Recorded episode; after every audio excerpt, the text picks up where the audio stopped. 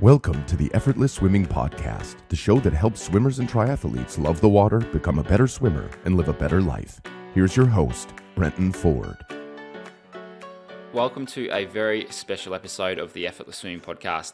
This one is titled The Best of 2017.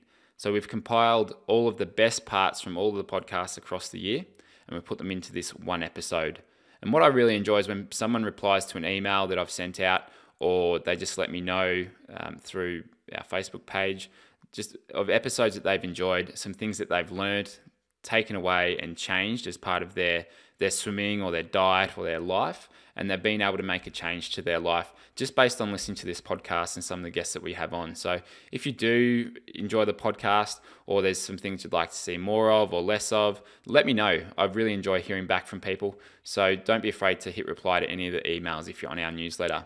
And if you haven't got our app yet, that's in the Google Play Store or on the iTunes Store, search Effortless Swimming. Our app will come up and you can download our free app, which will give you direct access to all of our podcasts. So you can get notified directly from on your phone when there's a new episode up. It's also got all of our YouTube videos, all of our clinics and camps on there. And if you're an Effortless Swimming member, you can log in directly through the app just to make it really easy to, uh, to use the membership. So thank you for everyone listening this year. I appreciate all the feedback and the comments, and I'm really looking forward to next year. So we've got uh, we've got the Hell Week camp coming up again in Thailand.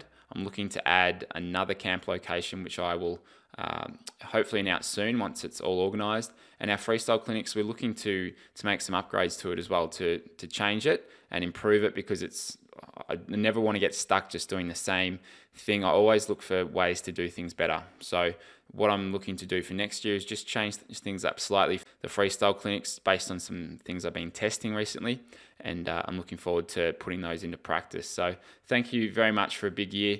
Uh, I'd love to hear your thoughts on what you think of this podcast, and let me know what else you'd like to hear more of. Thanks again for listening. I'll see you in 2018 one, one of the things that sticks in my mind is you're talking. You run a, a spin class um, up up near your place, sort of north of north of Melbourne there, and you said uh, a couple of the people who had done the spin class were coming up to you afterwards, and I think they were talking about wondering about weight loss and like they're doing all this training, but um, but the but the weight's not coming off. And you said, "Let me guess what you are eating for, for breakfast and lunch," yeah, and yeah. Uh, uh, and you guessed it pretty much spot on and uh, and they go, well, how'd you how'd you know that? And you just said, well, you sort of mentioned mentioned all of that stuff. So, um, yeah, like what?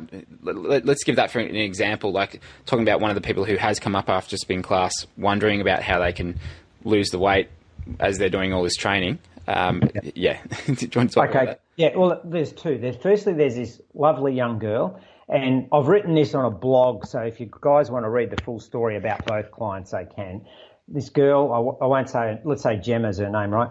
Uh, first spin class, you know, first spin class ever that I had these people, I, I talk about nutrition. And one of the things I just said was, look, you know, hey, you know, if you're a little bit overweight, really think about what you're eating. I only eat two meals, two to three meals a day. I don't eat snacks and I train 70 hours a week. And then one of them said, what the hell? What do you mean? You know, I'm always starving. And I, and I said to the class, I said, okay, so if you're having cereal or toast for breakfast or avocado smash on toast because it's trendy, and then you're having a muffin for morning tea or yogurt with fruit.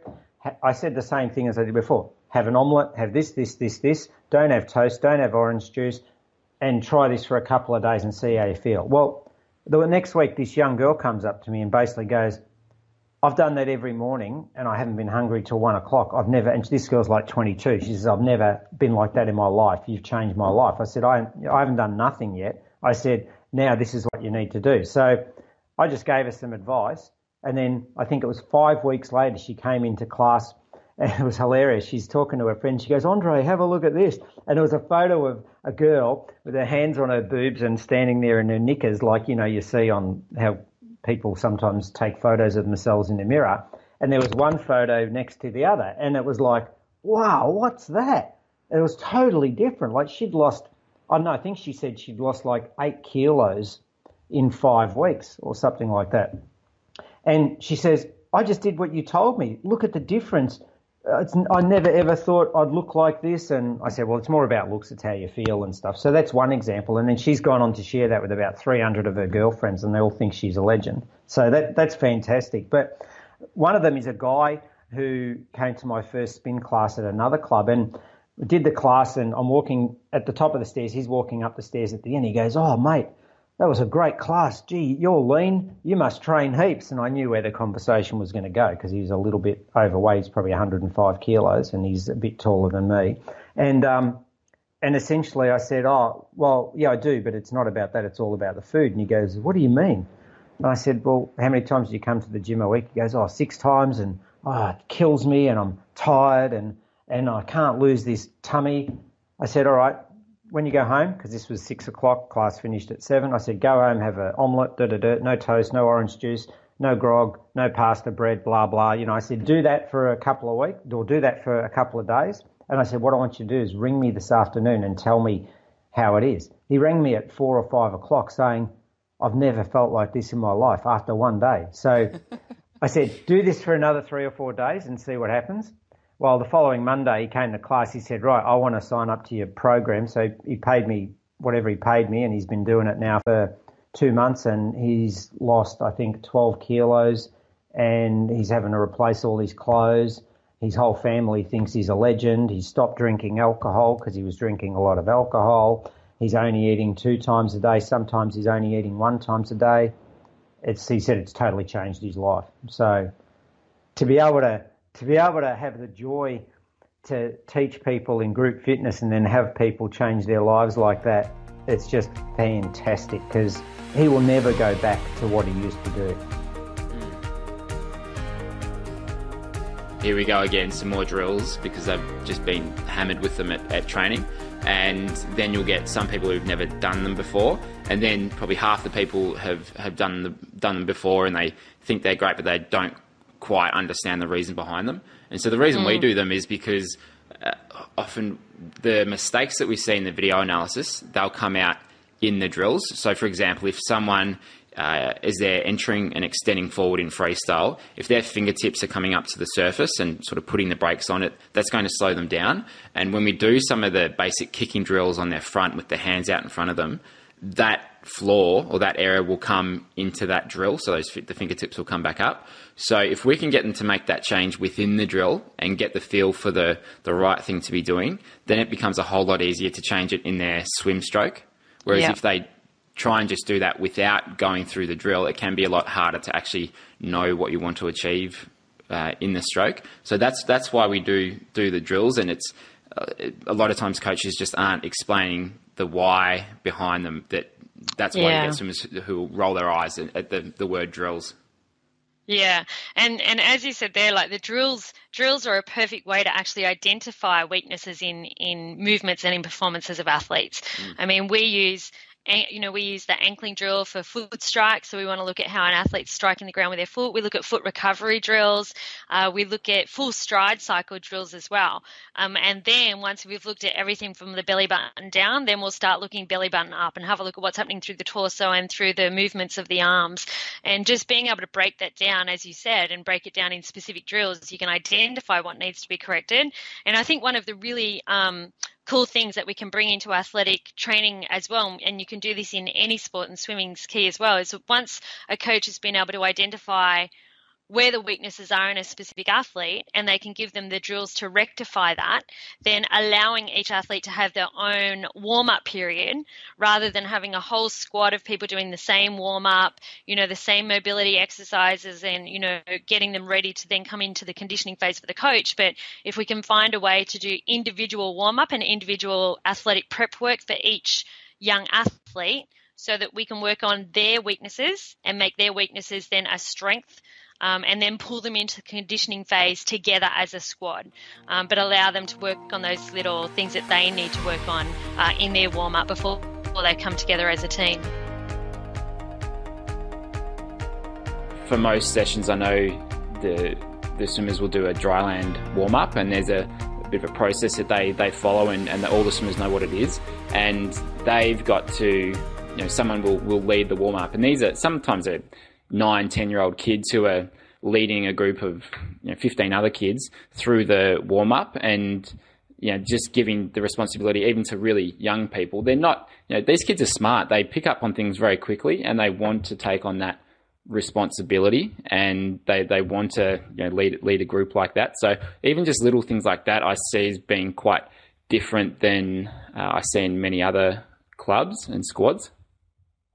Well, I guess I learned that from that. I learned that from Sam. I mean, I, I, I guess I haven't really seen it until Sam brought it in, and he, he's all about uh, young people, bringing young people out who don't get a voice. I mean, there's a lot of, uh, a lot of young kids out there uh, who don't get the opportunity to lead, and they're very good leaders in their own right because you've got a few extrovert kids there who'll always put their hand up and want to lead. So he's all about others sharing the lead and and uh, and taking on the taking on the session and and you know running the program. And and once the kids have confidence and they know that they can do that and they don't get put down or they don't get talked over, then it works really well. And and Sam's been outstanding at that. No, and look, we can we can go anywhere and we can get any kid to say, well, you lead, and off they go. And and even if even if there's no coach there, the swimmers just know, well, this is what we've got to do. Let's start. You know, we're supposed to be at 9:30. If um something's happening, no coach there, whatever it is may be, they just get their warm up done and off they go. And it's nothing better to watch a young group of people take responsibility for themselves and and um, and get their warm up done. It's just it's look, it's what all coaches should aspire to. Otherwise, you know, if if the coach needs to be there for the program to run, um, it's it's really not what you want. I mean, the, I always say one of my philosophies is you are what you are when no one's watching. And if the program kicks on while no one's watching, well, you're doing something right. So uh, I take my hats off to Sam Fenton for that one. Yeah, that's that's good. I, I love. Um, I mean, I saw that attitude. What was it last last week? We had uh, um, a brother and sister from the, the swim club who came along to, to one of our clinics, and we um, uh, had to demonstrate a, a drill, and um, and the young girl she put her hand straight up, saying, "I'll demonstrate." And this is in a group of adults and kids, and she was the youngest one there, but she put her hand up to to demonstrate um, this drill and just didn't hold back, didn't have any fear, whereas everyone else you know, wouldn't wouldn't dare to put their hand up to um, to sort of do this in front of a, a group of people there. So that sort of attitude pays off a lot, not only as a um, you know, in that, that swimming environment, but outside of the swimming environment in school and work. And I've, i see a, often a, a, big difference between um, you know the, the, kids who have gone through that sort of thing with with sport, and particularly you know, through the Triathlon Swimming Club, um, and and how that plays out in their their life outside of it, because they they're not afraid to be seen and be heard, put their hand up, uh, introduce themselves to to people, like just saying hello and goodbye, just the basics like that. Don't don't get taught in school, and there's not even a lot of clubs or, or sports out there where they just teach the the basics like like that, and it, it ma- makes a huge difference to how you can progress um, in in work, especially uh, later on in life. Well, particularly, I mean, yeah, look, it's with I know who you're referring to there, the young girl Olivia and um, and her, her brother. I mean, they they came to the club and they were very quiet, shy young kids. And uh, look, and we, are going to allude to this anyhow. I mean, when a young person comes into the program or any program that I, I take over, they've got to learn some basic skills and just some basic life skills. And the first thing they've got to learn is to come in and say hello to me. I mean, just use my name and I'll use your name. It's very, very simple. And it and then the, then everyone you know, we open the lines of communication and just look me in the eye, um, get your hands out of your pocket stand up tall. Uh, don't be afraid to uh, uh, look. At, I've, got a number of very simple um, people people principles. Number one is say hello, uh, say goodbye. When they leave, they've got to say goodbye. Give me a high five and say goodbye all the time. Um, uh, have say you know, say please if you want something. Say thank you when you get it. If you make a mistake, just say look, you're sorry. Um, don't don't cover things up. Nothing worse than that.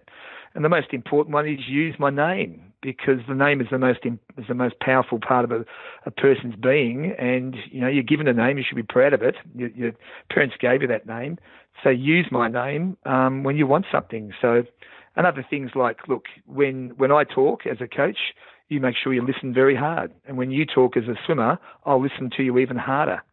Uh, these are these are just basic principles of dealing with people, and and on, around that sort of you know, those sort of principles, and you get kids to lead in that environment, you know that everyone is treated the same. They're all, everyone's on that same base. They have to have the same values, have to have the same principles we we operate on, and that creates your culture. And the culture then is set. And then when you go outside somewhere else, you usually don't get that sort of strict culture out there. So where you've got Olivia coming along saying, "Oh, can I? You know, can someone here?" She puts out. That's what she naturally does. Yeah, I want to lead. I want to. I want to be part of this. So to her to put her hand up, that makes me very proud to hear that. So uh, it's um, and it's, it can start from a very young age. Get confidence in kids from a very young age, and they'll be awesome adults when they when they turn into adults.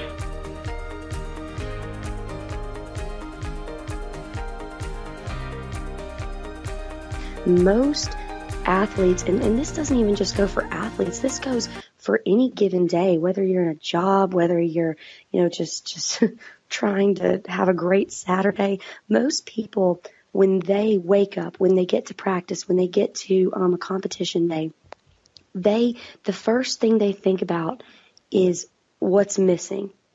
I feel a little off today. Maybe, maybe I feel like I'm only at 80% today. And, and so now I'm missing 20%. Oh no. Why is it missing? What's wrong? How is that going to affect me? Instead of focusing on, I've got 80% to give, so I'm going to give 80% today. Mm. It took me a couple of years to learn that when I was mm-hmm. um, a teenager competing. It was probably 15, 16 years old that after uh, doing it for, for a number of years, we're in the warm up, I, I used to base how I think I would swim based on how I felt in the warm up and my times in the warm up. But often there, the correlation was actually if I felt like crap in the warm up and if my times were off a little bit, that would be sometimes the, the best that I would race. And so, um, right. then, then why do you want to peak in the warm up? yeah, that's, that's you don't that's want to peak in the right. warm up. You want to peak in the race. And there was no there was no sort of corre- yeah, correlation there with how I, I felt in the warm up to what my times would be. So it um, it took, but it took a couple of years just to actually accept that and and learn it. Um, so f- for someone who um, for someone who is maybe struggling with whether it's like day to day life, if they're um, you know if something bad has happened during the day and, and they're focusing on what's missing, or if they're in the warm up and they're sore and they're heavy and their focus is going to that instead of what they have got. What are some strategies that they can use to help focus on the right things? Yeah, um, I had one swimmer um, write down, literally sit there and write down every single thing that she brought to the table, everything that was, all the things that were her strength that she naturally did, um, that just, just that she's a hard worker. She's she's willing to make sacrifices, all of her strengths, um, uh, and and then even not just strengths, but all of the work that she had put in, every all, all of the the the work on on her kick count, the work on her turns, um, and and she wrote down everything that was good, everything that she that she really brought into helping her compete well. And and so I'll tell you this, funny thing was at first when I had her write it down, she could she could barely get a few down. I mean, because it's so hard to naturally think about the strengths that we already possess and what helps us do well, what helps us compete well, what helps us have a good day.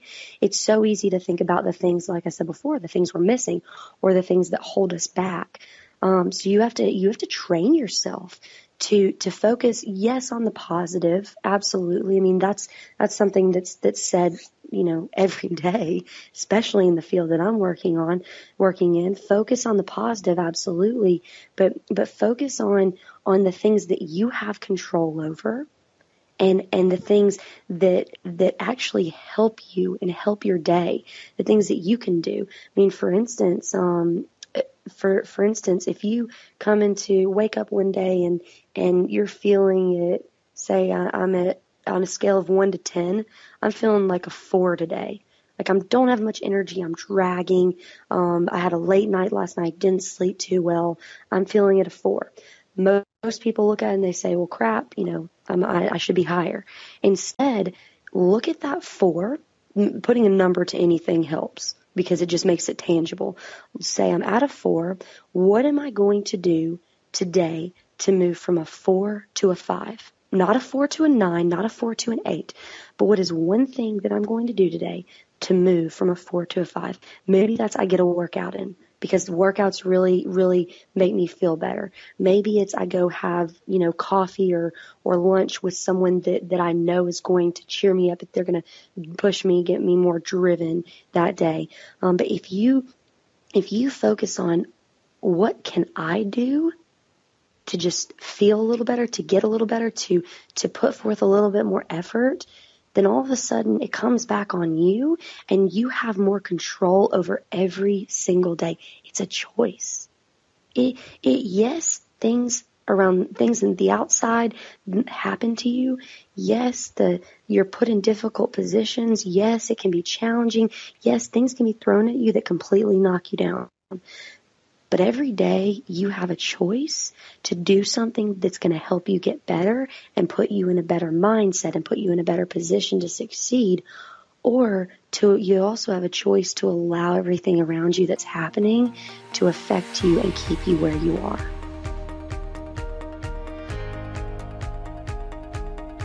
Um, it's, it's just, I think it resonates with people that, they're like, oh, well, she can do it, then I can do it, and um, it kind of it kind of feeds on itself when you see someone that looks like you. I mean, the cover of my book is a picture of me in a tri suit, and I always think like if people are in bookstores, they probably put the brakes on and go, what the hell is that?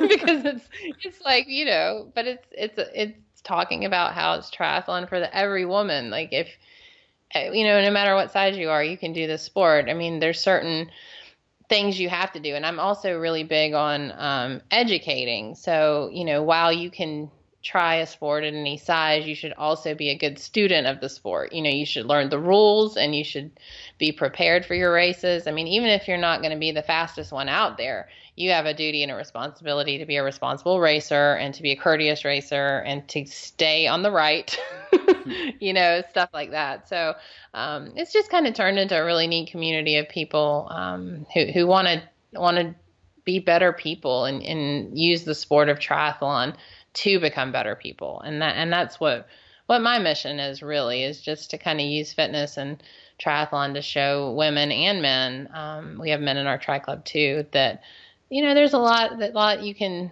do and, and grow through getting to know yourself through this ridiculous sport with a sense of humor.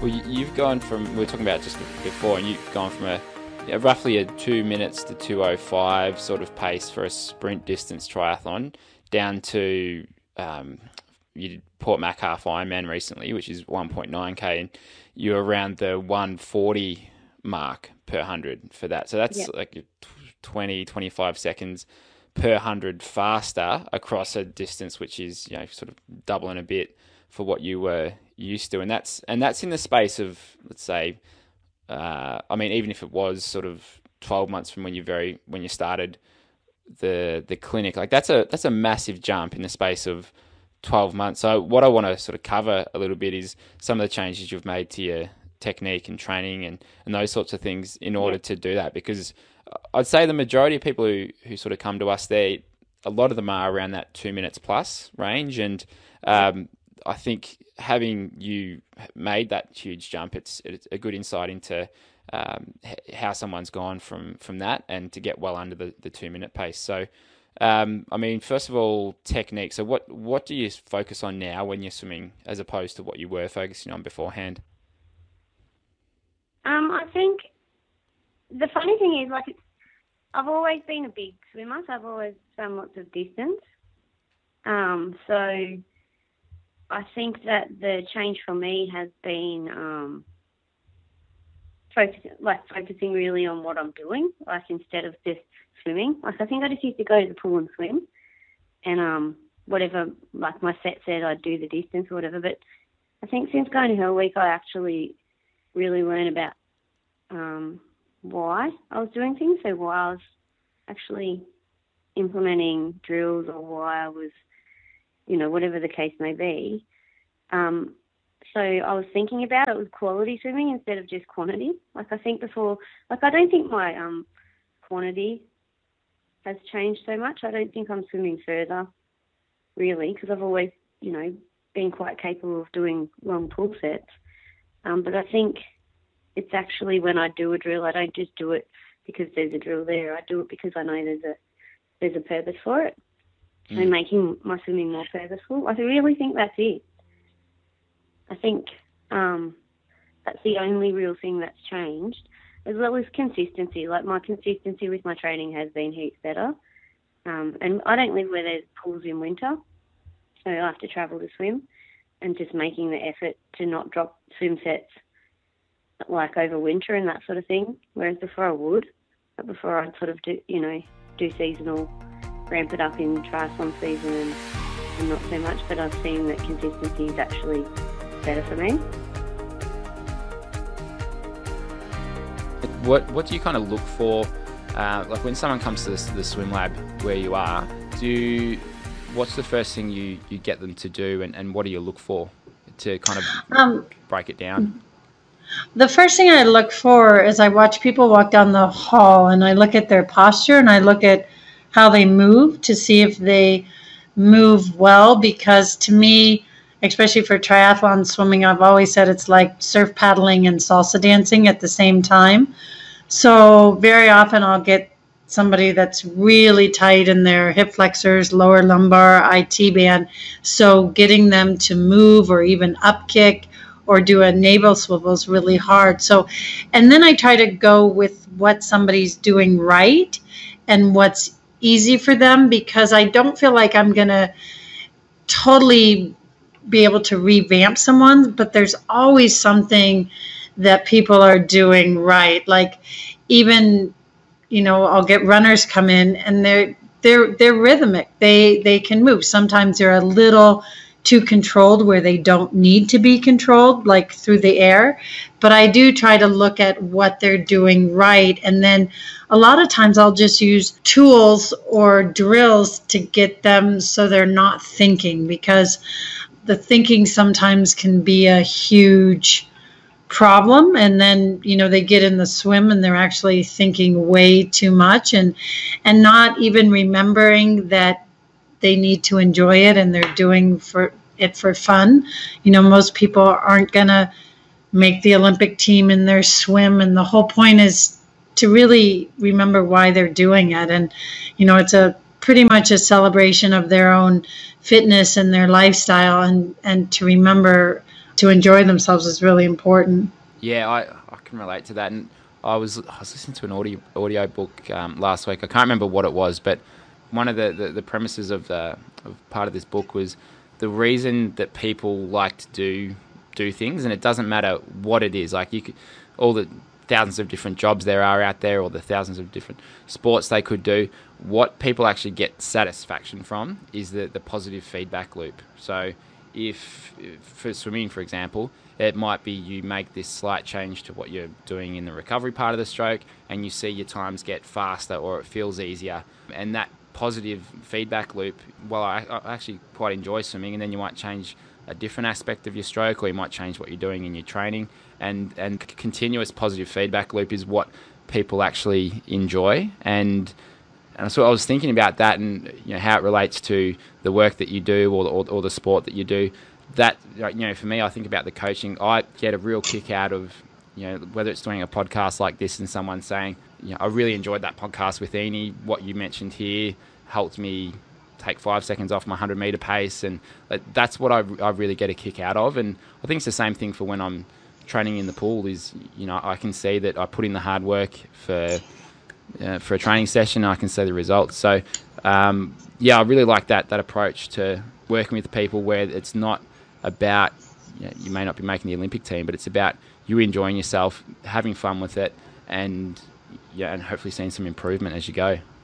Well, and I, and I always call them opportunities for greatness and when you're young you have you know a french test on thursday and a track meet on saturday but the older you get you really need to find those opportunities for greatness and by either entering something or working on your fitness and i really think it helps keep people alive and feel you know that enjoyment of going after something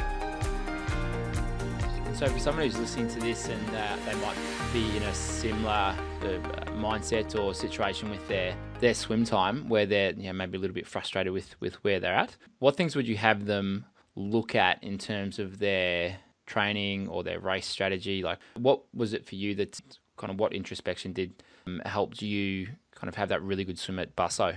It was just sitting down and assessing what swims I was actually doing.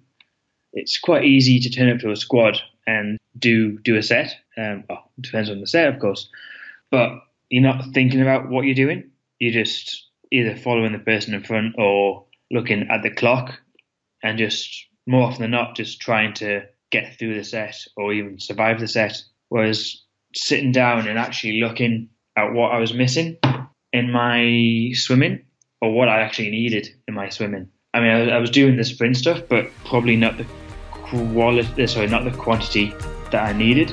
So actually sitting down and looking at what I was doing.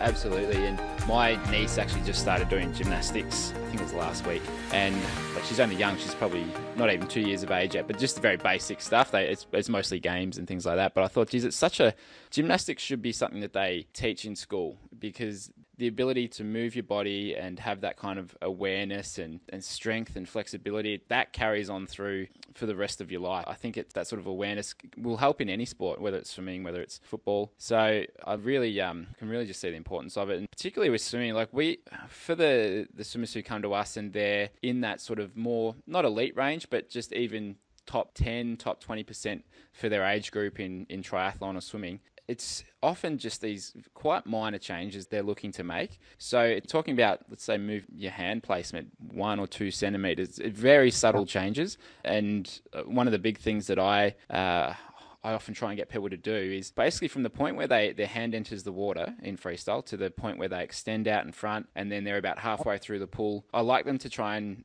have a, an elevated wrist. So basically, the hand should be angled just slightly down from forearm. So that way, yep. you, you, can hold, you've got this big paddle to work with. As soon as you let that hand come back from the, the forearm or back from the wrist, you lose half your paddle and, and you lose a lot of feel for the water. And I see that takes a lot of time for people to get the feel for because their natural, whether it's habit or just training those, changing the, the neural pathways to hold that position, they just can take a while to get used to that change. So yeah, that's why I see the, the body awareness is, is so important. And like I've done, I think yoga classes and Pilates classes in front of a mirror and even just how you feel something is, uh, is often very different than how it actually looks. So having that sort of feedback from either a teacher, a coach, or the mirror is really helpful. I mean, absolutely. It's like if you're swimming, swimming on your own and you don't have a coach, right? And you might be feeling certain things, but you you really have no idea. One of the things that I say to say say to people that I work with now in yoga, it's funny how much I coach full time for basically close to 20 years and how much of my coaching, just even the exact things that I used to say to athletes that come into the yoga classes. And one of them is when wrong feels right, right feels wrong. When wrong and, feels right, right feels wrong. Yes, yes, spot on. I had to get my head yeah. around that. yeah, exactly. Right. The first time you hear it, it's like, uh, okay, yeah. But yeah, that's and that's the biggest thing because it it really challenges your brain then, right? And when you look at it, it's when you can gather in that feedback on your mat and when you're, you know, and this is one of the things that I really do when crafting yoga for swimmers is you look at those points that they're going to get themselves into in the water and you have them doing a lot of those same things but just in different angles or in different positioning. Um, and obviously you're having to work against gravity and not buoyancy right? So you're still using a lot of that same engagement a lot of the same neural pathways but it's challenging it in an unfamiliar environment so you have to learn to read your body with those engagements even more. So I think that's one of the beauties of yoga and how you can relate it right back to the water. One of the things we um, we talk about at the start is like kind of the, the rotation that the elbow makes as it goes from the, the catch position, so the extension position out in front, and then moves into the the catch and pull through, where yeah. so you can get the forearm, the hand pressing back, and get that forearm vertical. So we, we kind of go through this exercise where we get people to make this rotation with their elbow, um, mm. and we show them some some videos of it to show them what elite swimmers do compared to those that aren't quite as good, and yep. and we go through that, but then there'd be maybe 1% of people who could actually just translate that into their swim without drills, but everyone else is going to need to go through some different sort of drills or exercises in the water to build up that feeling to make it a part of their, their stroke. Yeah, absolutely. And to me, I mean, everything's everything's in physical activity is, is a memory based system, and a, whether you know it's all neuromuscular memory and just memory in itself but for the pathways to be developed neurally it takes repetition of doing something a certain way. And so yeah i agree with you 100% you need to be doing and, and that's why sometimes you need to compartmentalize areas of the stroke and specifically work on those areas uh, maybe even take it onto dry land and, and work in a kinesic way through through dry land movements and then try and bring that into the pool. But without the repetition of and the habit forming of doing something the right way, the you know those those neural pathways they aren't strengthened, and the myelin sheath between the neurons aren't aren't strengthened. Uh, so as soon as someone then goes back into a work-related set, uh, they quite often they'll slip out of the patterns that you're trying to develop. So you know, I've always been quite a firm believer in, in get, trying to get stuff right before too much work is put onto a, an athlete uh, because I think through tiredness, swimmers tend to find the path of least resistance uh, in terms of muscular tiredness, and it's it's often the most correct stroke that is the most tiring stroke, and and so something will give at some point if, if the work is is unrelative to what you're trying to change technically. Oh, that's it's so true. I, to give you an example of that, uh, two weeks ago I went to um, there's a, a, swim lab which is basically an endless pool with some cameras set up. Uh, I went to the the swim lab which I've set up near where I live actually, and just got some footage taken of my stroke because it'd been at least a year and a half since I'd I'd done that, and, then I had a look at it, and there's a few things I wanted to change, and and so over the last two weeks, I've been working on on changing those things. And yesterday, and it's it's starting to come together with some slower swimming, but it's very hard to hold at pace for more than 25 or 50 meters. But it's mm. it's a lot more fatiguing than what I'm used to. So I feel like if I was to do a, an open water swim of 2k, I'm just going to go back to my old ways. And yesterday I did a it was about a part of the main set was just a K with uh, with a pull buoy on, uh, it was aerobic pace, but I was going a little bit harder. But uh, after 100 meters or so, my stroke was just going straight back to normal. And mm. you know, it's going to take me probably four, five, or six weeks of constant focus and practice to actually make that stroke number one feel good, um, uh, but number two to be able to to maintain it and and do it without feeling like it's a lot more work. And so, like one of the things I, I get a bit of is someone will like we might do a session together, or they'll come to a clinic and the next session they might be going slower and they might be a lot more fatigued. And that's kind of what you you want um, if, if they're making changes because they're going to be using muscles that they're not used to that are weaker. And it, it's going to take some time for them to actually build that up if they're not engaging their lats or they're not you know rotating enough. And it's, it's going to feel very different it'll feel slower and unusual but over the course of time if they can just keep practicing that even if it doesn't feel good it's going to work out faster for them. Yeah, that's so true. It reminds me of a concept that I, I picked up. I one of my the fortunate areas of education that I went through being a high performance sport New Zealand uh, coach was a course that they have over here, which is three year coaching course called the Coach Accelerator Program.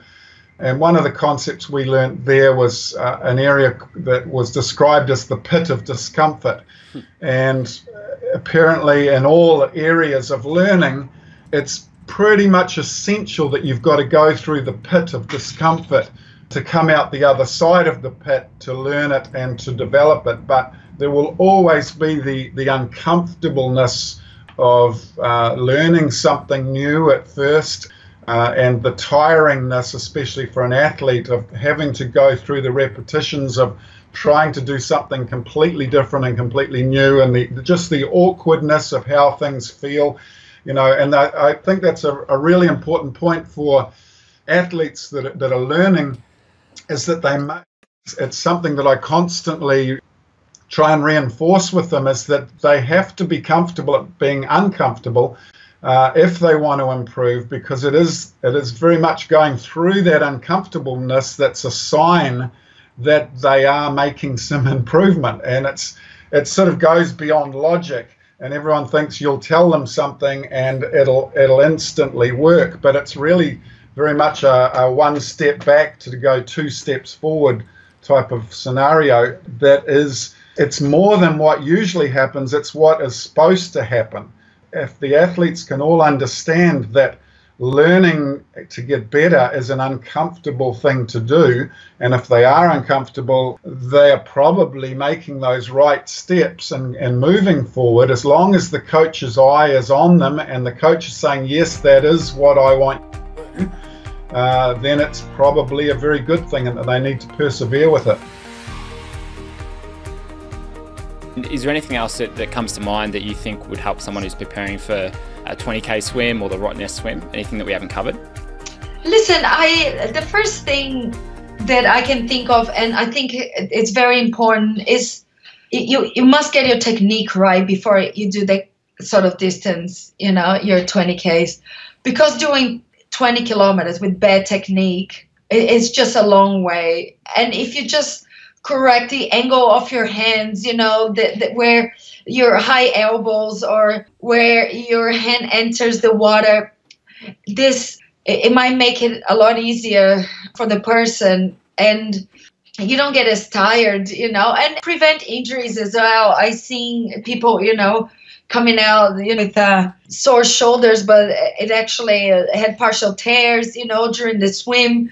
So I think uh, very important to get the technique right. Prepare yourself mentally. You must go with a positive attitude because in the middle of the race, everything is going to start to hurt. You know, I mean, you might not be getting sunburned, but you you have the sun, you're hungry and you're thirsty, but you can't drink that much. You know, you you can't eat and then you have the jellyfish as well. I mean, last year I didn't have, but you're getting stung by jellyfish.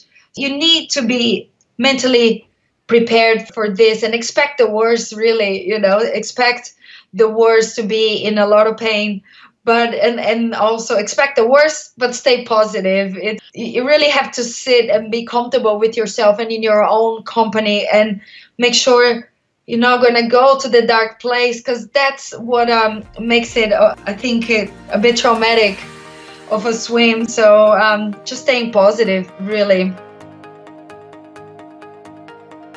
one of the mistakes I would make when I started coaching was to think that I could change someone's stroke and change someone's swimming in one session. And while you can absolutely make some changes to your stroke in in the space of one hour, two hours, three hours, if you're going to make that change a habit and if you're going to be able to maintain that when you're racing, it's going to take you more than thinking about it for one or two hours. It's probably going to take you a little over two months. And there was a study released in the European Journal of Social Psychology by uh, a researcher, Philippa Lally, and her team of research, researchers. And they surveyed 96 people over a 12 week period to find out exactly how long it takes to start a new habit or to form a new habit or to look at that differently, how to how long it took them to replace an old habit. So if you think about that in terms of technique, well, how long is it going to take you to be able to maintain any changes that you're looking to make? And what they found over the course of 12 weeks was the uh, the participants they chose a new habit and reported each day how automatic the behavior felt. And at the end of the period, they analyzed the results and found that the average time it took for the participants to pick up a new habit was 66 days. And this is pretty much along the lines of what I've seen with swimmers who have come along to clinics or who join us in the membership. That's pretty much the length of time that uh, that it takes someone to really see uh, dramatic improvements or dramatic changes in their stroke. So to think that you're going to be able to think about or, or, or make a change to your stroke in the space of a couple of hours and be able to maintain that it's very unrealistic. Certainly, you can make some improvements in a short space of time, but to then to be able to, to maintain it and not have to think about it, it's going to take you a little over two months. So, the rule of thumb I like to use for becoming a better swimmer or becoming better at anything really is 66 days and 18 months. So, the 66 days is how long it's going to take you to replace or change a habit. And the 18 months is how long I like to give something before you expect to see a dramatic improvement. Most people don't stick with something long enough. So let's say you want to train for the English Channel, you want to prepare for it. To try and do that without too much of a swimming background, to try and do that in six months is an unrealistic target. In all likelihood, you, you're going to have to prepare for 18 months, if not a little bit longer. I know swimmers who have uh, had this goal in mind and they've started two, three years out to build up to it because they want to be certain. They want to have that certainty that when they get to uh, they get over to England and they're ready to to swim it, that they've done everything they can to prepare. So if you have the mindset of I'm going to stick at this thing for 18 months, and if at the end of 18 months I'm not going to, uh, you know, I, I want to stop it or it's not something I want to do, um, then you know, that's a pretty good benchmark to know whether or not you, you know, you're going to succeed at this thing. But give it enough time to actually make a change. And if you think about how long it's going to take you to uh, to become stronger, to become fitter, uh, to learn what you need to uh, when it comes to to racing in swimming or triathlon, you know, to, to make mistakes and learn from them, it's going to be quite a long cycle. So have that long term mindset and think 66 days as how it's going to take you to replace any habits that you need to replace. And then 18 months is the, the length of time that you should really uh, give something to give it a good shot to know whether or not it's something you want to stick with or, or it's the length of time you need to be able to uh, really see a dramatic improvement in whatever you're working towards. And today's episode is about when to be in the moment with your swimming and when to be out of the moment. And if you've listened to any of our podcasts uh, from the past or watched any of our videos on YouTube uh, or the things that we put up at effortlessswimming.com, you, you know we've got a big focus on deliberate practice, doing and concentrating on the right things with every lap that you do, every stroke that you take, in order to change your habits and improve your technique. So when it comes to swimming, being in the moment is really important to continuous improvement and making those little gains over time to become a better swimmer. But there's also times where you're going to need to be out of the moment. You're going to have to project 5, 10, 15 years in the future and, and even two or three months into the future and also look back at things that you've done and be grateful for some of the things that you've been able to put yourself through. So, for example, if you're in the middle of a training session, you're towards the end of a set and you're needing to dig deep and you're needing to push hard, sometimes it can help if you can look at that A race or your, your big event that you've got coming up and to be able to sort of draw on the expectation that you've got for yourself and draw on the feelings that you want uh, to, to have and the results that you want to have in that race, to be able to think about that and keep it in the back of your mind as you're having to push hard at the end of a, a workout or a training session. Whereas if you don't reflect on that, sometimes there may not be enough meaning or enough motivation there to drive you to work as hard as you, you could in that set. So being able to project into the future and be out of the moment for at least a little bit of that session or a little bit of that time when you're swimming, um, that can, you know, it can make a big difference to how hard you, you push yourself. And it also helps to look back. So looking back over the last five years, 10 years, maybe 20 years, and be able to reflect and be grateful for some of the things that you've been able to, to do and been able to achieve. So for me, when I look back at the early mornings that I had as I was going through school, where I'd get up at 4.15 in the morning, would go through a 45 minute to an hour gym session, and then a, an hour, hour and a half training session in the pool, be finished by 7.30 before most kids have actually woken up. I look back at and look back at that and think how lucky I was to have that opportunity and to go through that sort of uh, development and um, chance to, to push myself and challenge myself at such a young age when it's not something that's available to a lot of people. When I have that sort of mindset and look back on it that way, it's very different than if I think, well, I, I missed out on so much sleep or I missed out on a couple of parties here and there as I was growing up. Very different way to think about things. So being able to be out of the moment, where you're projecting forward, you're looking at what you've got coming up and, and what you want to achieve over the next five, ten years of your life, and being able to look backwards as well and reflect on um, how much you appreciate or how grateful you were for the opportunities and you've had and the things that you've done in the past. It changes the way you think about uh, your exercise, your swimming, and your sport.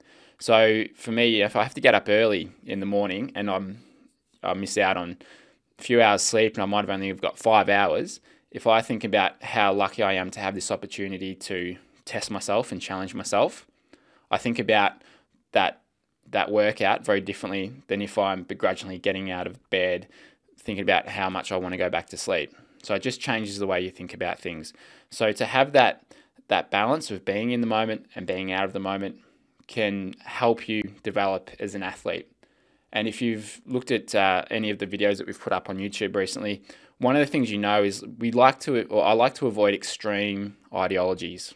So if you go too far one way or the other, chances are it's not 100% correct. So to be somewhere in the middle when it comes to, you know, for us, for me, I, I think of the different ways that we like to teach swimming and, and coach freestyle.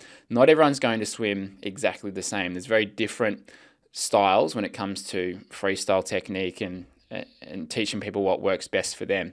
So that's why I don't like to teach. There's only this is the one way to swim fast. We adapt what we're coaching to whoever we're working with. So to be able to uh, to be able to sort of go back and forth and, and find that optimum for each person is is what we like to aim for. It's not black and white, and so that's why it's sort of uh, you've got to be in the moment, you've got to be out of the moment, and you've got to sort of switch between the two, and you know, you're not going to have to be in the moment all the time. Uh, we did the first video analysis, and I actually saw myself swimming, and I thought, oh my god, that is that is awful. Like, where do I start? Where do we start to to fix this? and I was like, the arms are wrong, the head's wrong, the underwaters were awful, and I was like, oh my god. Um, so and visually, I'm a very visual person, so seeing it, seeing what I was doing wrong, was very much a revelation for me. And once I saw what I was doing wrong, I could then visualize how to fix it. And you told me what to do to fix it, and um, so that made a big difference for me. And how much were you training uh, back then, 12, 18 months ago, and how much are you training today? Um, back then, I was training, I was doing squad three times a week. And now I'm probably in the pool doing squad five to six times a week. Yeah, nice. And that's, I mean, my rule of thumb is you need to be, really need to be in the water three times a week to see a, a good amount of improvement. Uh, and once you once you do step it up to that five or six times a week, and it's not possible for all triathletes because they're they're busy running and riding. But um, I know like you've just started um, triathlons, and but for the people who who can increase their their swim mileage each week and getting five or six times a week, it makes such a massive difference. And you you know you see that with your swimming as well. And so you're you're also doing competitions with masters and um, you've just started triathlons. Can you talk a little bit about that and when you started and, and what got you into it? Um, I guess my coach at the time, Todd Robinson, got me into masters, and I was absolutely terrified. And I remember uh, marshalling for my first event and going, "Oh my goodness, I haven't been in a marshalling tent since I was about 12 years old."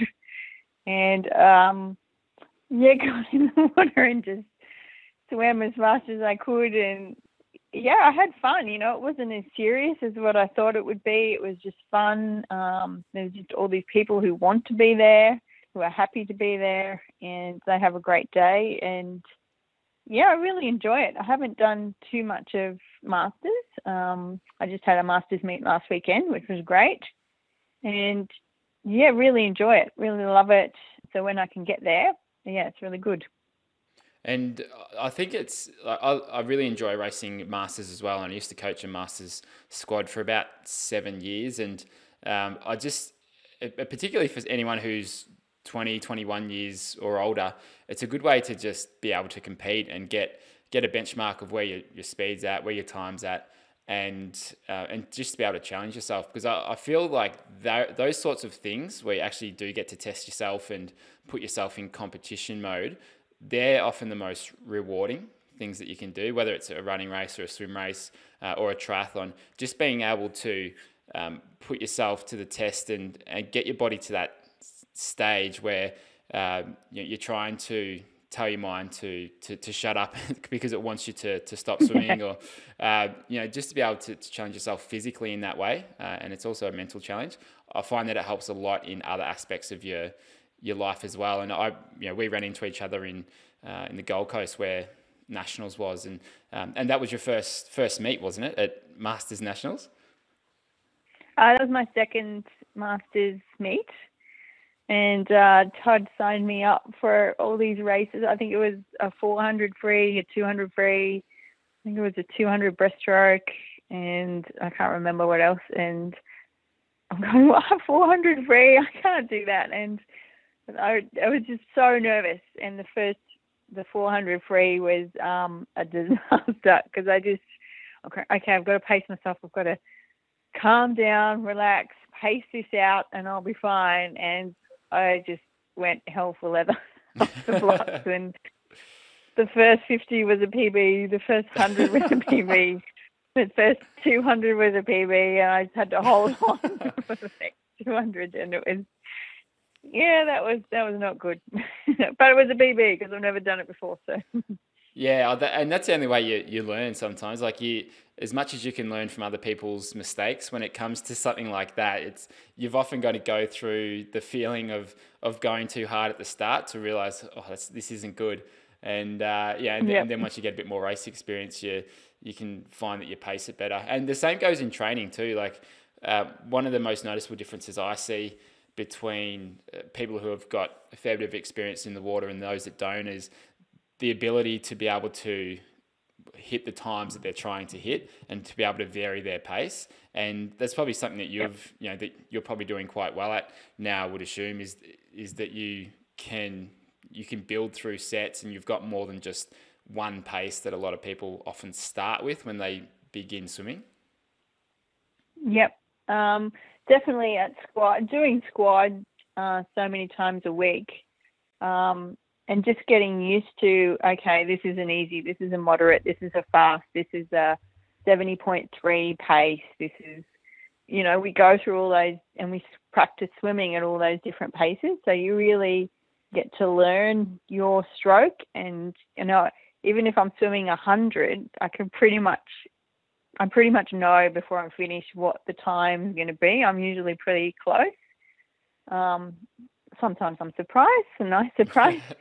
Um, but yeah, doing a lot of that, um, getting to know your stroke and your pace and your stroke rate, and um, it just comes with time in the water. And I think because I'm just starting out at triathlons as well, you know, the running and the bike, it's time running and it's time on the bike as well, like anything. You know, I, I tell my kids you get what you work for. Thanks for listening to the Effortless Swimming Podcast. If you'd like us to help you become a faster, more efficient swimmer, go to www.effortlessswimming.com.